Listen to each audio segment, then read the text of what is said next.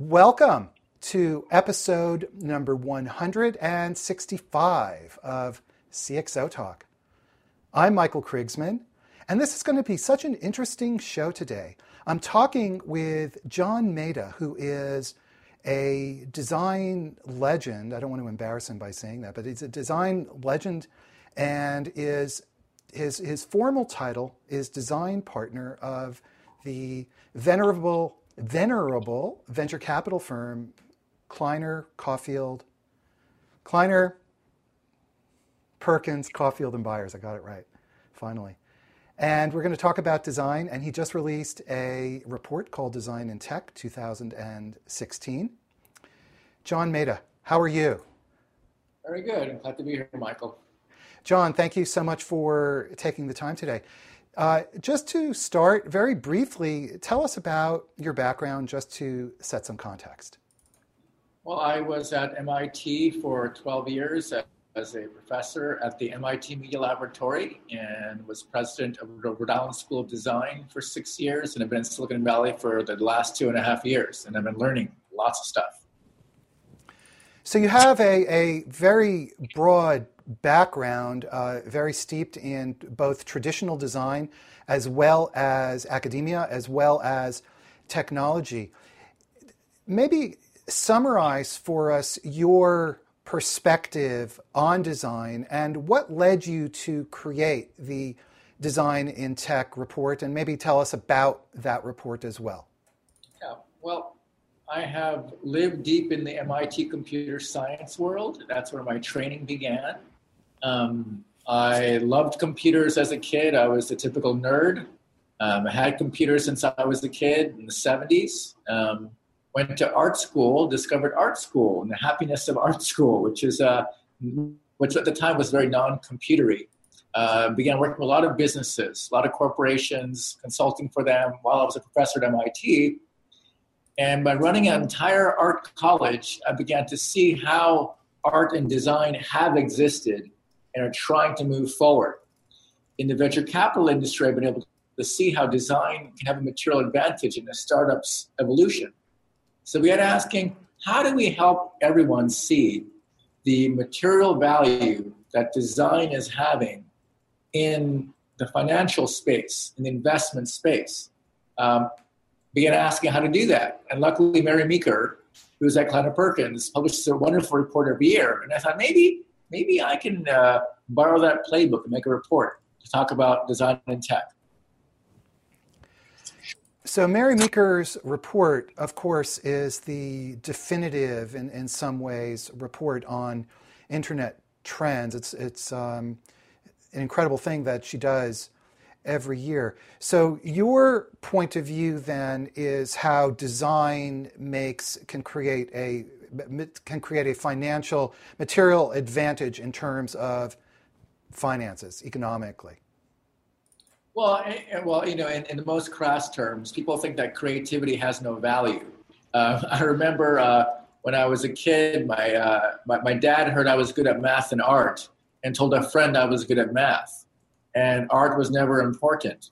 So I've been always looking for how do you see the value of the creative side? And so, by looking at all of the uh, startups that have been doing well on the fundraise side, the startups that are being acquired by other companies, sometimes IPOing, uh, looking at the companies that are like Deloitte, McKinsey, acquiring design companies for real prices, it shows that design creativity has material value to business. That's what excites me. So your so your interest is in the applied aspect of design and the role of design in the economic system and in technology in particular. Well, um, I, I like how you frame that because design is always applied.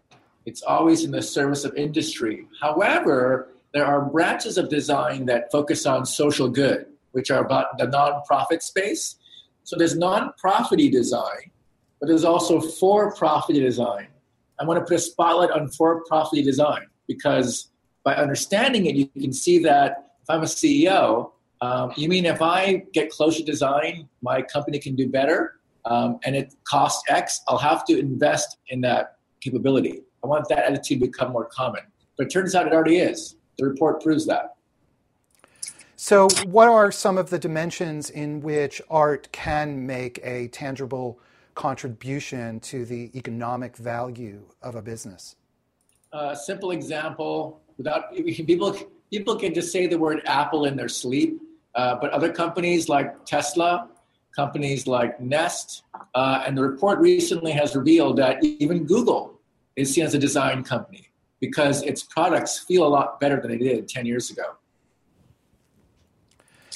one of the things you talk about in the report that I think is so fascinating is you describe that historically we interacted with software maybe a few times at a few points throughout the day. Today, we interact with software on our devices, our mobile devices, pretty much continuously throughout the day. And so, as you call it in the report, the ouch moments of interacting with software, the pain points, historically, it's no longer acceptable today. Maybe elaborate on that because I thought it's such a great description of the, the paradigm shift that's taken place.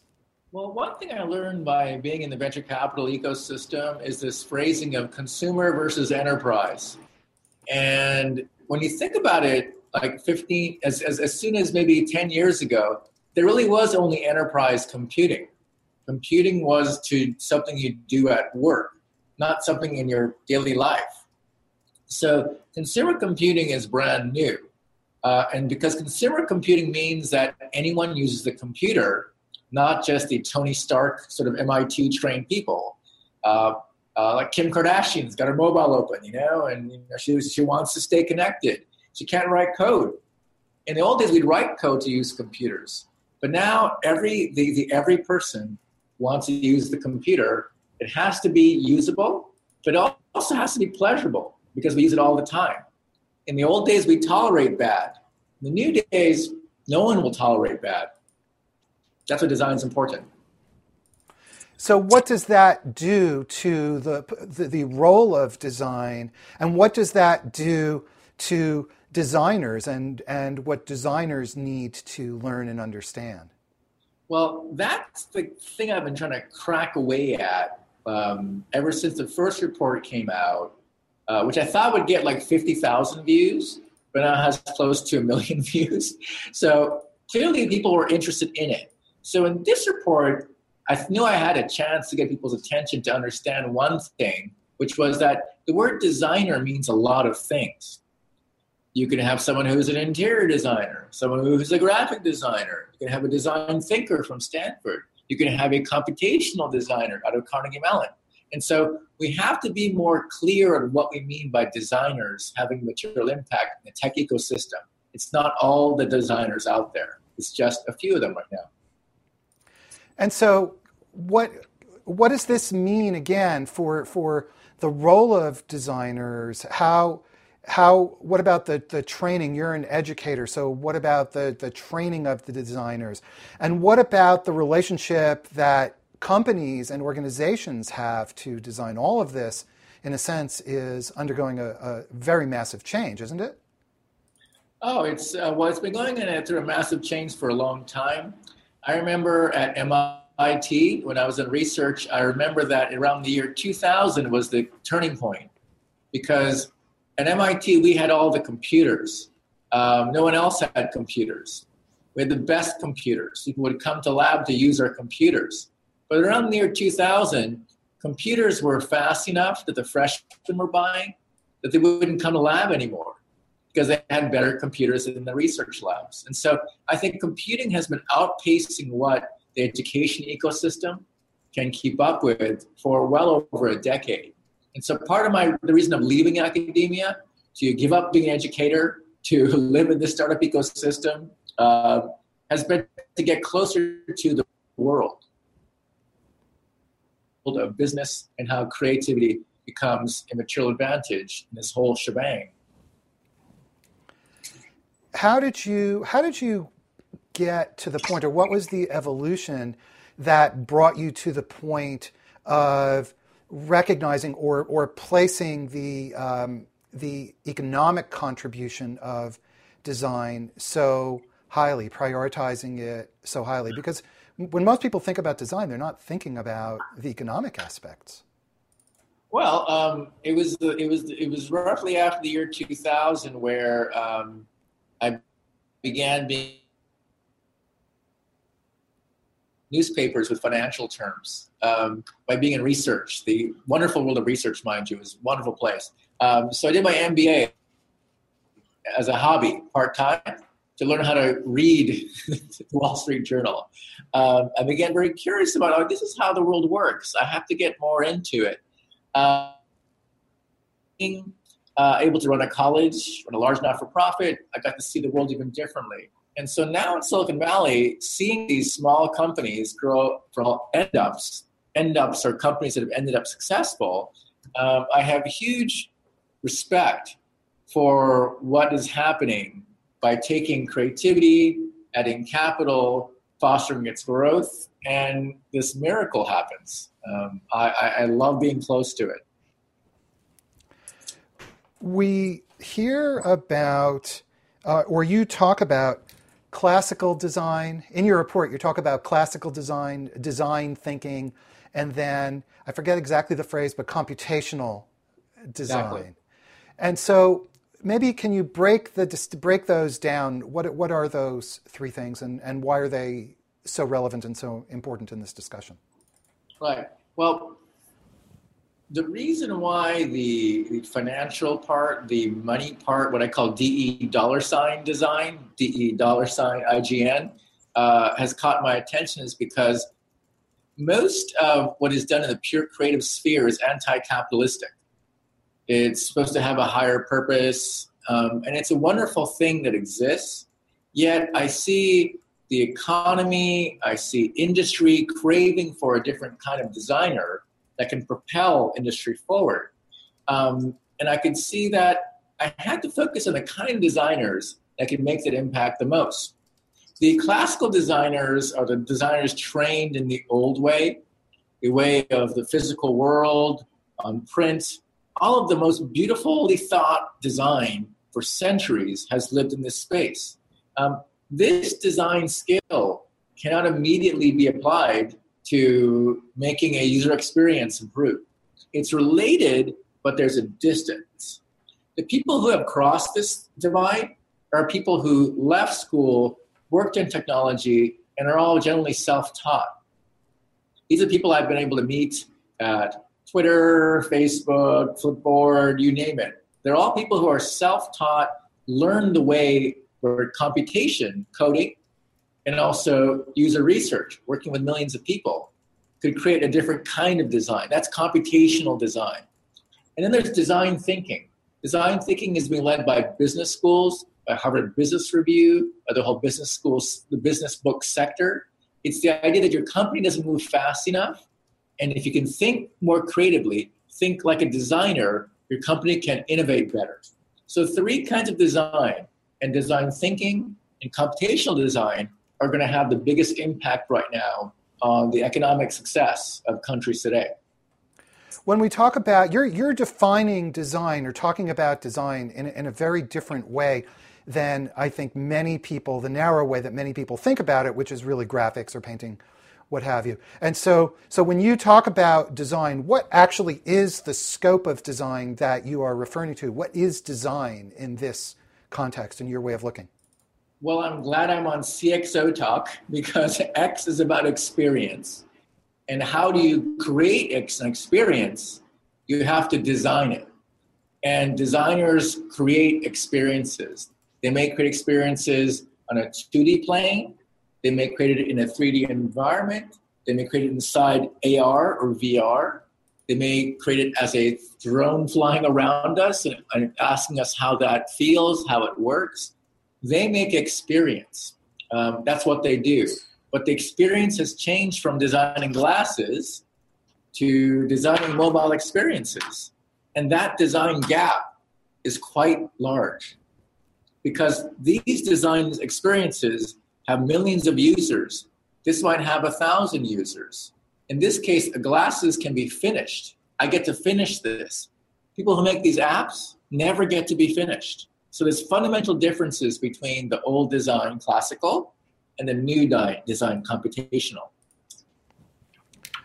But the uh, but when you talk about design thinking, you're talking about designing companies. So again, I come back to the to the same question of the the common thread of design going across classical design thinking and computational design because the output, the result of these three things, are are completely different one to the next. Well, actually, thank you for, and I'm glad you're using the terminology with me because I'm still, I'm still a baby at it. Like it was a couple days before the design and tech report, I had that aha, like, oh, there's three kinds of design. Okay, so you've got the physical design, you've got the computational design, and the design thinking design is all about organization agility, rediscovering innovation over execution. Now then you ask, so what is this? What is the thread that goes across them all? What goes across them all is that all three types of design have sketching involved in it. Sketching means testing, iterating, figuring out the idea in a different medium. For instance, in the case of eyeglasses, people will design different versions of this in paper or draw it. They won't be, they won't make the final thing, they'll try to figure it out. In the case of computation, they'll write code, they'll run a few tests with the users, they're just sort of figuring it out, they don't know it. In the case of design thinking, they'll take post-it notes and use a whiteboard and think about ideas and move them around as if they're sketching with the organization, the people's roles. So it's all about the ability to sketch, not just draw, mind you, the ability to ideate very quickly. So again, um, um I keep coming I keep coming back to this point in order to more fully understand this perspective that when you are talking you were talking about design thinking which is about organizational agility and innovation and you're talking about sketching that out but still it's so far distant from classical design which is what we just what we laymen people like myself tend to think of when we think about about design. And and for that reason, I'm glad you brought that up. For that reason, uh, Paola Antonelli, the, the senior curator at MoMA, uh, recently said that people who use post-it notes really aren't designers, and it went very it was very popular. Um, but I want to note that people who do design thinking may not be classical designers, they may not be computational designers, but they're a kind of designer that can think in the medium of organizations and ideas and people. And to me, as someone who practices both the classical and the computational, I have to say I totally get that it's a kind of design. Um, but it's not going to get you into the permanent collection of MoMA. It's not going to let you make a new Facebook per se, but it's going to help your team, your, your, your units, the whole company, get a little more malleable by virtue of sketching ideas, testing them, working them out together uh, through non rigid medium. In this case, post it notes, whiteboards, clips of paper, doesn't matter. It lets you become fluid the way the designers think before they execute. So is design then you're you're you're John, you're you're stretching my mind here. So is design then a, a less a function of the output or the medium and rather a function of the kind of act of ideation uh, that's taking place? How do, I, I, will tell you that if you said that, and if uh, if one of my dear uh, friends at RISD, Kina Lesky, she's a professor of architecture, were to hear you say that, she'd be she'd be in literal like tears or like cheering for you because the whole idea behind design at the most sophisticated level is process. It's a process of approaching a problem. It's medium agnostic at its highest level. So you, Michael, have described design at the highest level. You've come to it. Ah, this is good. Experience, a great experience is made by having the plastic processes, plastic meaning malleable processes, to iterate, to test ideas before you actually execute. What is it, the famous phrase by Frank Lloyd Wright? It's better to put a pencil to paper than to have a sledgehammer at the construction site. So you talk about the role of empathy, and that permeates this. So before we drill down into, well, maybe just uh, talk about empathy. Tell us about empathy. Why does that matter in, in all of this? Oh, um, well, this is this is uh, very reveal, very very revealing and embarrassing to how little I know on some days. Um, is when Joe Gebbia, uh, one of the co-founders of Airbnb, also a graduate of the school that I led, RISD, uh, would come to campus and talk about how important it is to uh, talk about design as empathy, especially in Silicon Valley. And I totally didn't know what he was talking about. Because to me, that's kind of obvious that you have to care about what the customer feels around, you know? But if you think about the word empathy in the world of pure software engineers, you have to remember that empathy isn't part of the goal. The goal is to execute on durable code, testable code, code that won't fall down. You look at bridge maker, like a person who designs a bridge wants to make sure number one, it doesn't fall down. So engineers in Silicon Valley do the right work, the important job of making it so it won't break, making it so it will scale and won't break. But while they're busy doing that, they need to think about the person who's going to cross the bridge. And designers in Silicon Valley have been bringing in the viewpoint, which is obvious to everyone, but not the people who are trying, to do hard work to make the bridge stand. That we have to ask the question about how does the person who's crossing the bridge feel? Empathy. So empathy is what designers bring to the table all the time. They ask, how do how does that make you feel? And how can I make you feel better? How do I improve the experience?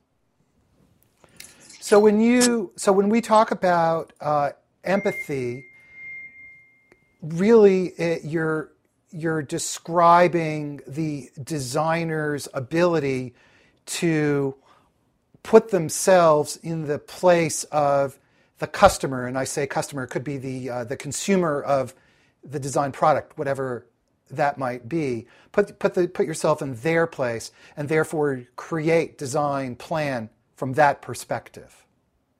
And you know, um, at the base level, um, if, if, you're not even there, if you're if you're if you're true Star Trek Vulcan, you know, but if you're Spock, you're kind of half human. You kind of get people have feelings, and you can cover some of the experience.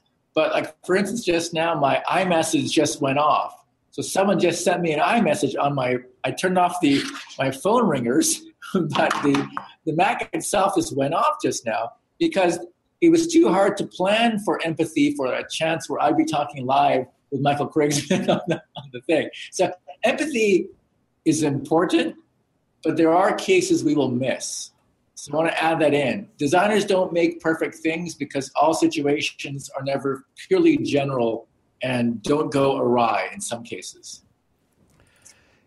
But in general, when you talk about experience, so if we, so we, so to be a successful designer, then one must bring together, based on as I understand what you're saying, bring together the qualities of empathy with the ability to create a meaningful experience that's appropriate for, for the context. Well, um, and again, it's because when you make something, you might just make it so it works. Um, that's what engineering teaches you. At MIT, I was an engineer. That's what we do. We make the thing that works. Does it work? Yes. Yay. Um, a designer asks on top of that, does it work? And do I know how to use it? Does it work? And do I really want to take it home with me? Does it work? I want to use it every day because I just love using it so much. That's more of a design thought. But I want to note, even the design and tech report from last year, design is not that important. Engineering is important in relationship to design.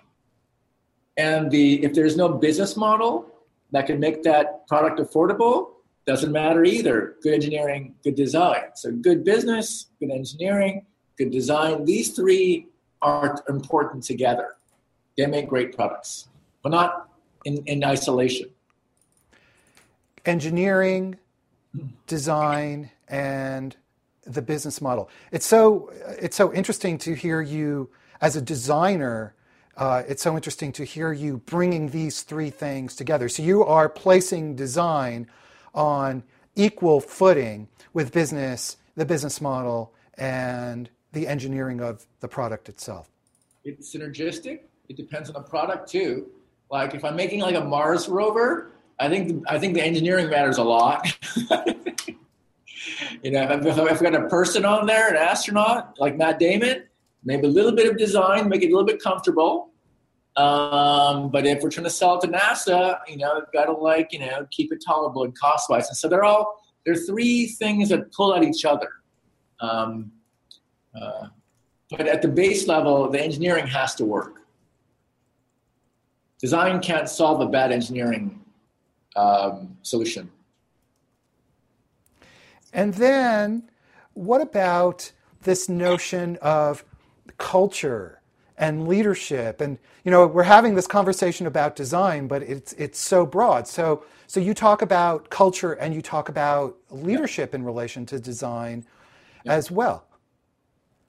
Well, it's because the thing I've learned about startups is that you're not designing a product, you're designing a team that can build a product.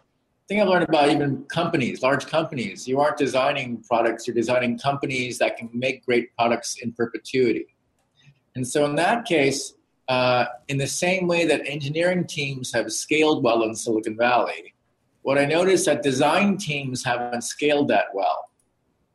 And so a lot of conversations I've had for the last two and a half years are with design leaders working in the high tech industry who would tell me the challenges they had as designers, which I know very well from my transition to being the president of a college. I wrote a book called Redesigning Leadership to explain my own frustration with how do you become a leader if you're a maker, hands on maker.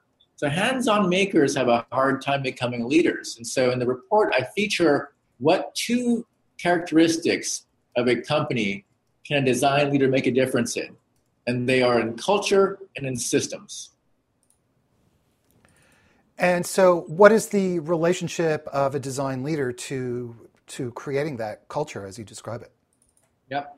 Um, well, uh, in the case of designing a culture, you know, some of the startups I work with in the Kleiner Perkins world, you know, I, I, I just get so excited when I hear new ways that people do this. For instance, the head of design at Mobcrush, one of the co-founders, as a designer, interviews every new uh, prospective employee, whether they're an engineer or they're a finance person. It's because he's the head of culture. His job is to ensure that the entire company's culture has that design spirit in them people make a difference that way. There are some designers like uh, Duarte of Google who led the creation of Android's material language because the Android ecosystem was highly fragmented. Every Android app was different. But when the team at Google made this language specification for how an app should behave in Android and people adopted it, suddenly people using app one could use app two. It was designed at the system level, a huge impact. Are, so I'm assuming then that you also must advocate and help uh, help people reach the point where inside companies, uh, the, the teams, the engineering team, the design team, the business team, are functioning to get functioning together as a more tightly integrated unit. Because if these are three of the if these are the three key components, then they need to be working together as you as you described. And they all speak different languages, but they all have one goal, which is quality. So a lot of what I do because of the strange accident where I, I'm an MIT trained engineer, I can talk engineering. I have the sort of like art world, art school, etc. design thing, so I can talk to designers. I work with executives on boards. I can talk to executives the same way, business people. So I try to be a translator, a bridge between the three uh, groups, so they can see each other's quality. We have a question from Twitter from Colin Crook, who asks Do you have any thoughts on IBM? And I'm, I'm reading from the Twitter stream. Any thoughts on how IBM is influencing or has influenced uh, design? Oh, hey, Colin. I wonder if you're an IBM.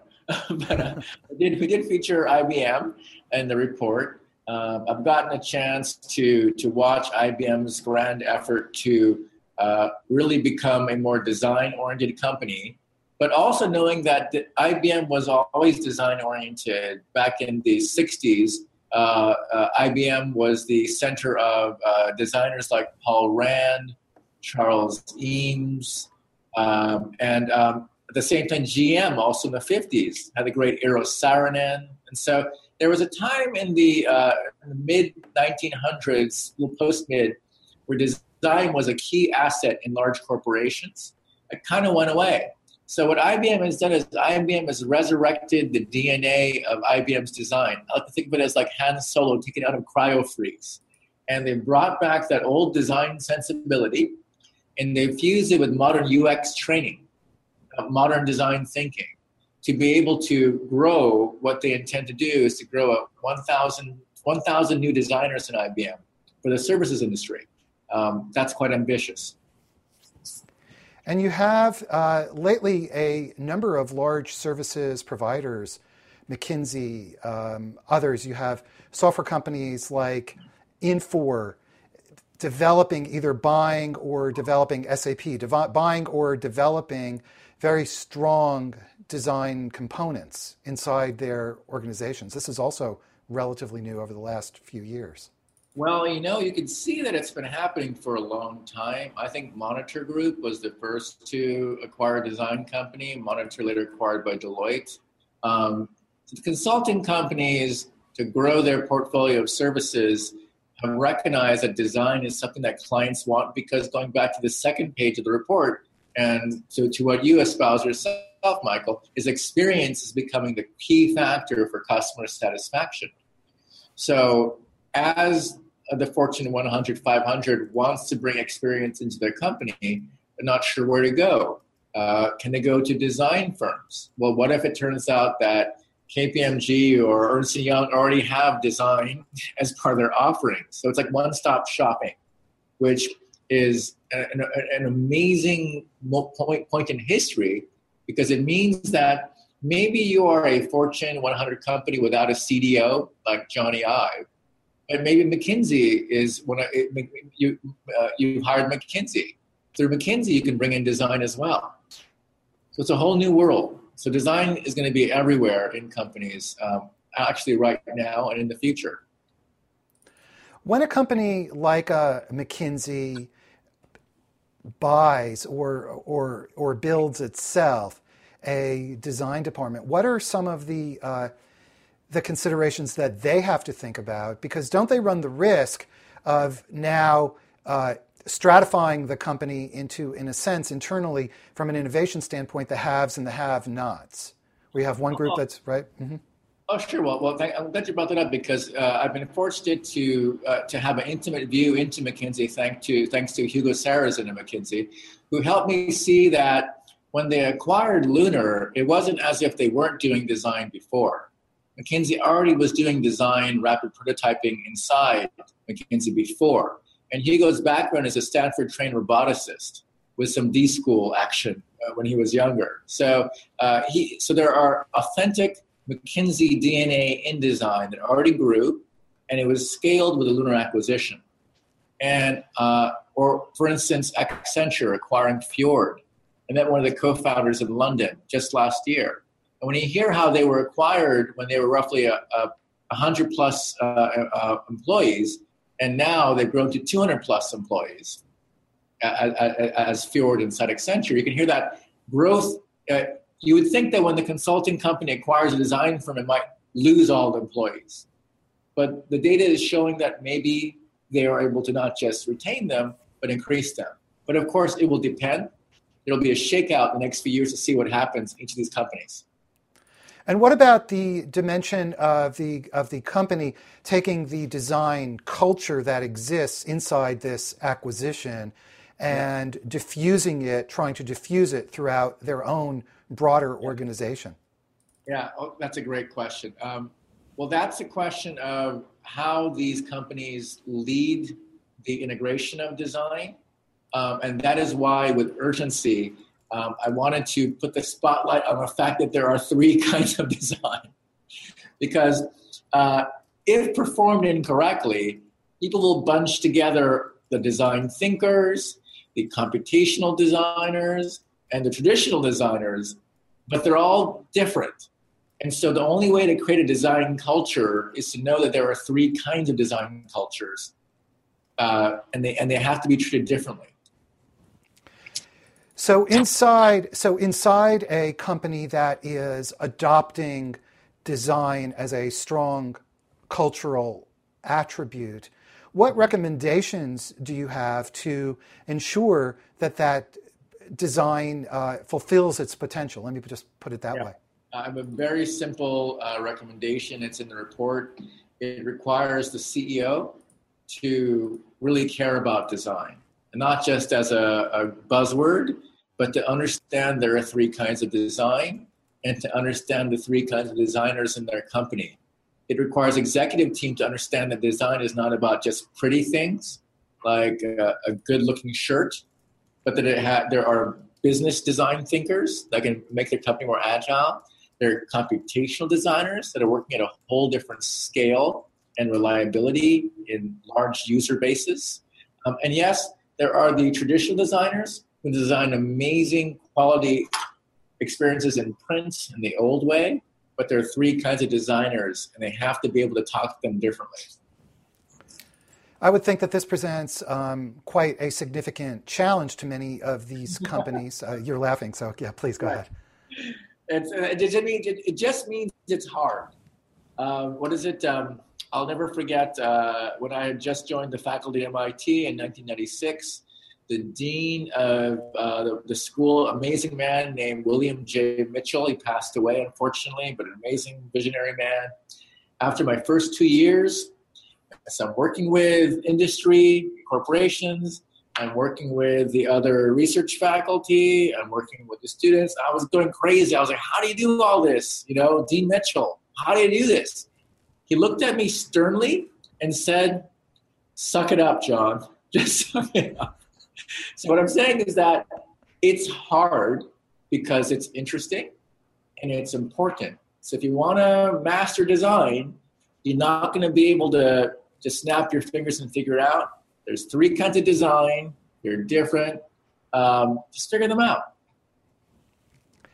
We have only uh, less than 10 minutes left. So, would you cycle through and give us advice? And maybe let's start first with advice to. Uh, we've been talking with about, talking about large companies. So, what's your advice regarding design to large organizations? Oh, um, uh, it is not a. I don't believe in silver bullets. I call them silver rays. It to point them in the right direction. So I would say a great civil ray is to bring um, design expertise uh, into the boardroom, into the executive team meetings, um, but not to review design, not to have opinionated design, not to ask like, is this pretty or cool or whatever, but to ask, how can design thinking be used in our company better? How can you help our culture innovate better? Um, that's the number one thing I would ask large companies to do more of. Um, and if you're a modern digital company, you're already killing it on the computational design. So get the fact that that kind of design is different from design as it's practiced in the communication department. There are two different kind of designs. There's product design, digital digital product design, and communication design, which is also digital too, but they're different things. So before we go on to the next uh, request for advice, we have another question from Twitter from Natalie Hanson, who I happen to know is an, an, an ethnographer, I believe. And she asks, what about experience design and service design? How do they fit into your three three tier model? Good. Uh, well, thank you, Natalie. Um, someone also asked me about social design. Um, and, we, and we know that there are just so many kinds of design. Um, I would put uh, experience design and service design into computational design. Uh, I would put service design also into design thinking. Um, there is overlap there. Um, and you might wonder why I chose these three it's because I know there's 15 of them, Um, these these three will work for now. Okay, moving onward, what is your advice for small companies, say say startups, in terms from a design perspective? Yeah, um, I would say that what's really important, uh, you know, I, you know, one one of the one of my uh, I, I, I don't like to sort of claim victory or get too happy because going to get a little bit dumb. Um, uh, uh, what is it? Laurels are okay, but rest isn't. But uh, one of the senior partners at Kleiner Perkins, just after the design and tech report came out, was saying to me how he had just reviewed uh, a startup team and for, for an investment and noticed that uh, it was all engineers as co-founders. And he told them that they had to come back with a designer on the founding team because their experience wasn't very good. But he also added that sometimes they'll have maybe two engineers pitch and the design is good. So I want to note that some engineers can design well. But if they can't design well, they need a designer in the founding team. So if you're a startup, if you're consumer oriented and your competition has a good experience, if you don't have a designer at the beginning of your startup, you won't build a design culture. It'll be hard to hire them later. So start early. You know, I would, I would, as somebody who uh, has been focusing on enterprise software for many years, I would absolutely say not just for consumer startups, but going back to the to the graph you have of uh, the touch points. In the old days, we had touch points a few times during the day. Now it's all day long. For enterprise software as well, if you don't have great experience, you're screwed. Well, a great example that is Slack and how Slack was able to exploit the fact that people were used to having a higher quality of software for Facebook, consumer, etc. So now they go to work and their software is no good. so to your point, enterprise software has had to improve because of this pressure. What about advice for designers, for either younger designers who are in school or older established designers who are facing a very different world than the one in which they graduated from school years ago? Yeah. Uh, for the students in, still in school, I highly recommend internship programs. One thing that KPCB has is the KPCB Fellows Program. They come for the summer, they work at a startup, they learn what they can't learn in school. For those people who are older, let's say myself included, I, am on that 50 sort of class. Um, I feel lucky that I've been able to break out of my life as it was and work in Silicon Valley and learn and hang out with younger people and also people my same age and older, learning what they know that I didn't know about tech. So I urge people who are out of it, get close, make friends, uh, carry coffee. I'll carry coffee sometimes. Also, hey, you want some coffee? I want to learn. Um, open up, uh, open yourself up. And you know, I feel like we're we're going through these questions so rapid fire, but we're really kind of run out of time. I wish we had another couple of hours to talk. You have sent out a you've started sending out a newsletter called AsianIdentity.tech. Tell us yeah. about that. Oh well, that well, I, I've long believed that inclusive thinking leads to a better, more um, generative, creative outcome. And if you bring people who are different, if you're hanging out, like for at RISD, I would have events and they would have a lot of women because 70% of the students are women. So I would ask, well, let's bring in some men. Uh, in Silicon Valley, I would see events that are mainly men. And I would ask, well, let's bring in some women. Let's balance out to the real world. Um, or if people of color are not represented, people of different genders are not represented. Um, if you don't consciously build an interesting core of people, um, the outcome is less creative. So Asian Identity Tech was an attempt to ask the question, uh, what can I do with my Asian identity? As an Asian man, I feel a bit like a type O minority. I fit in with everybody. Um, and I want to begin to, to talk about that role, which is a bit awkward.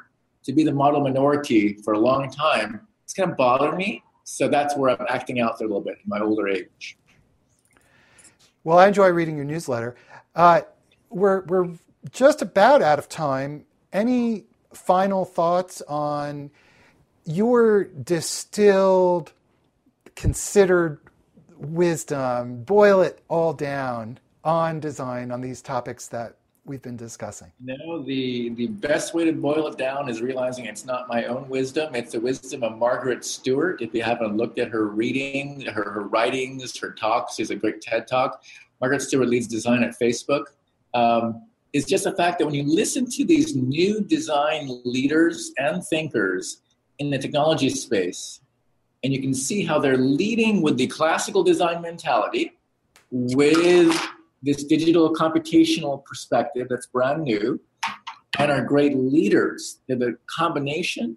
You can learn so much. So don't listen to me. Listen to Margaret Stewart and people like that. Um, and I'm saluting from them every day. Okay, John Maeda, design partner from Kleiner Perkins. Thank you so much, John, for taking the time. This this time has gone by so quickly, and I hope you come back again. My pleasure. Thank you, Michael. And everybody, thank you for watching. This coming Friday at our usual time, we'll be speaking with Matt Preschern, who is the Chief Marketing Officer of HCL Technologies, which has about $7 billion in revenue and 100,000 employees. And we're going to talk about some of these same issues from a digital and business transformation perspective. Thank you, everybody.